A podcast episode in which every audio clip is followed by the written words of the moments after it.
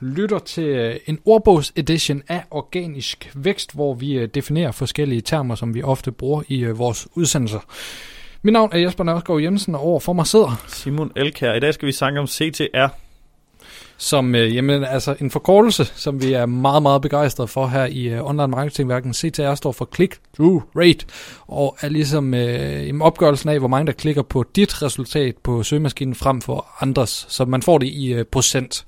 Ja, typisk, altså du kan også, det er også noget, der bliver brugt fra, ja, nok alt i online marketing eller, øh, generelt, det er altså mængden af folk, der klikker videre. Ja. Øh, øh, en ting, der gør den her rigtig vigtig i SEO, det er, at typisk så kan du med en rigtig høj click-through rate sørge for, altså komme, klatre op i Google. Hvis du eksempelvis har en, en, en, en overskrift, og du ligger på nummer 7, og der er mange flere, der klikker på dig, jamen så kan Google se, at øh, brugerne vælger dig frem for nummer 1, 2, 3, 4, 5, 6, og derfor fortjener du måske at komme højere op.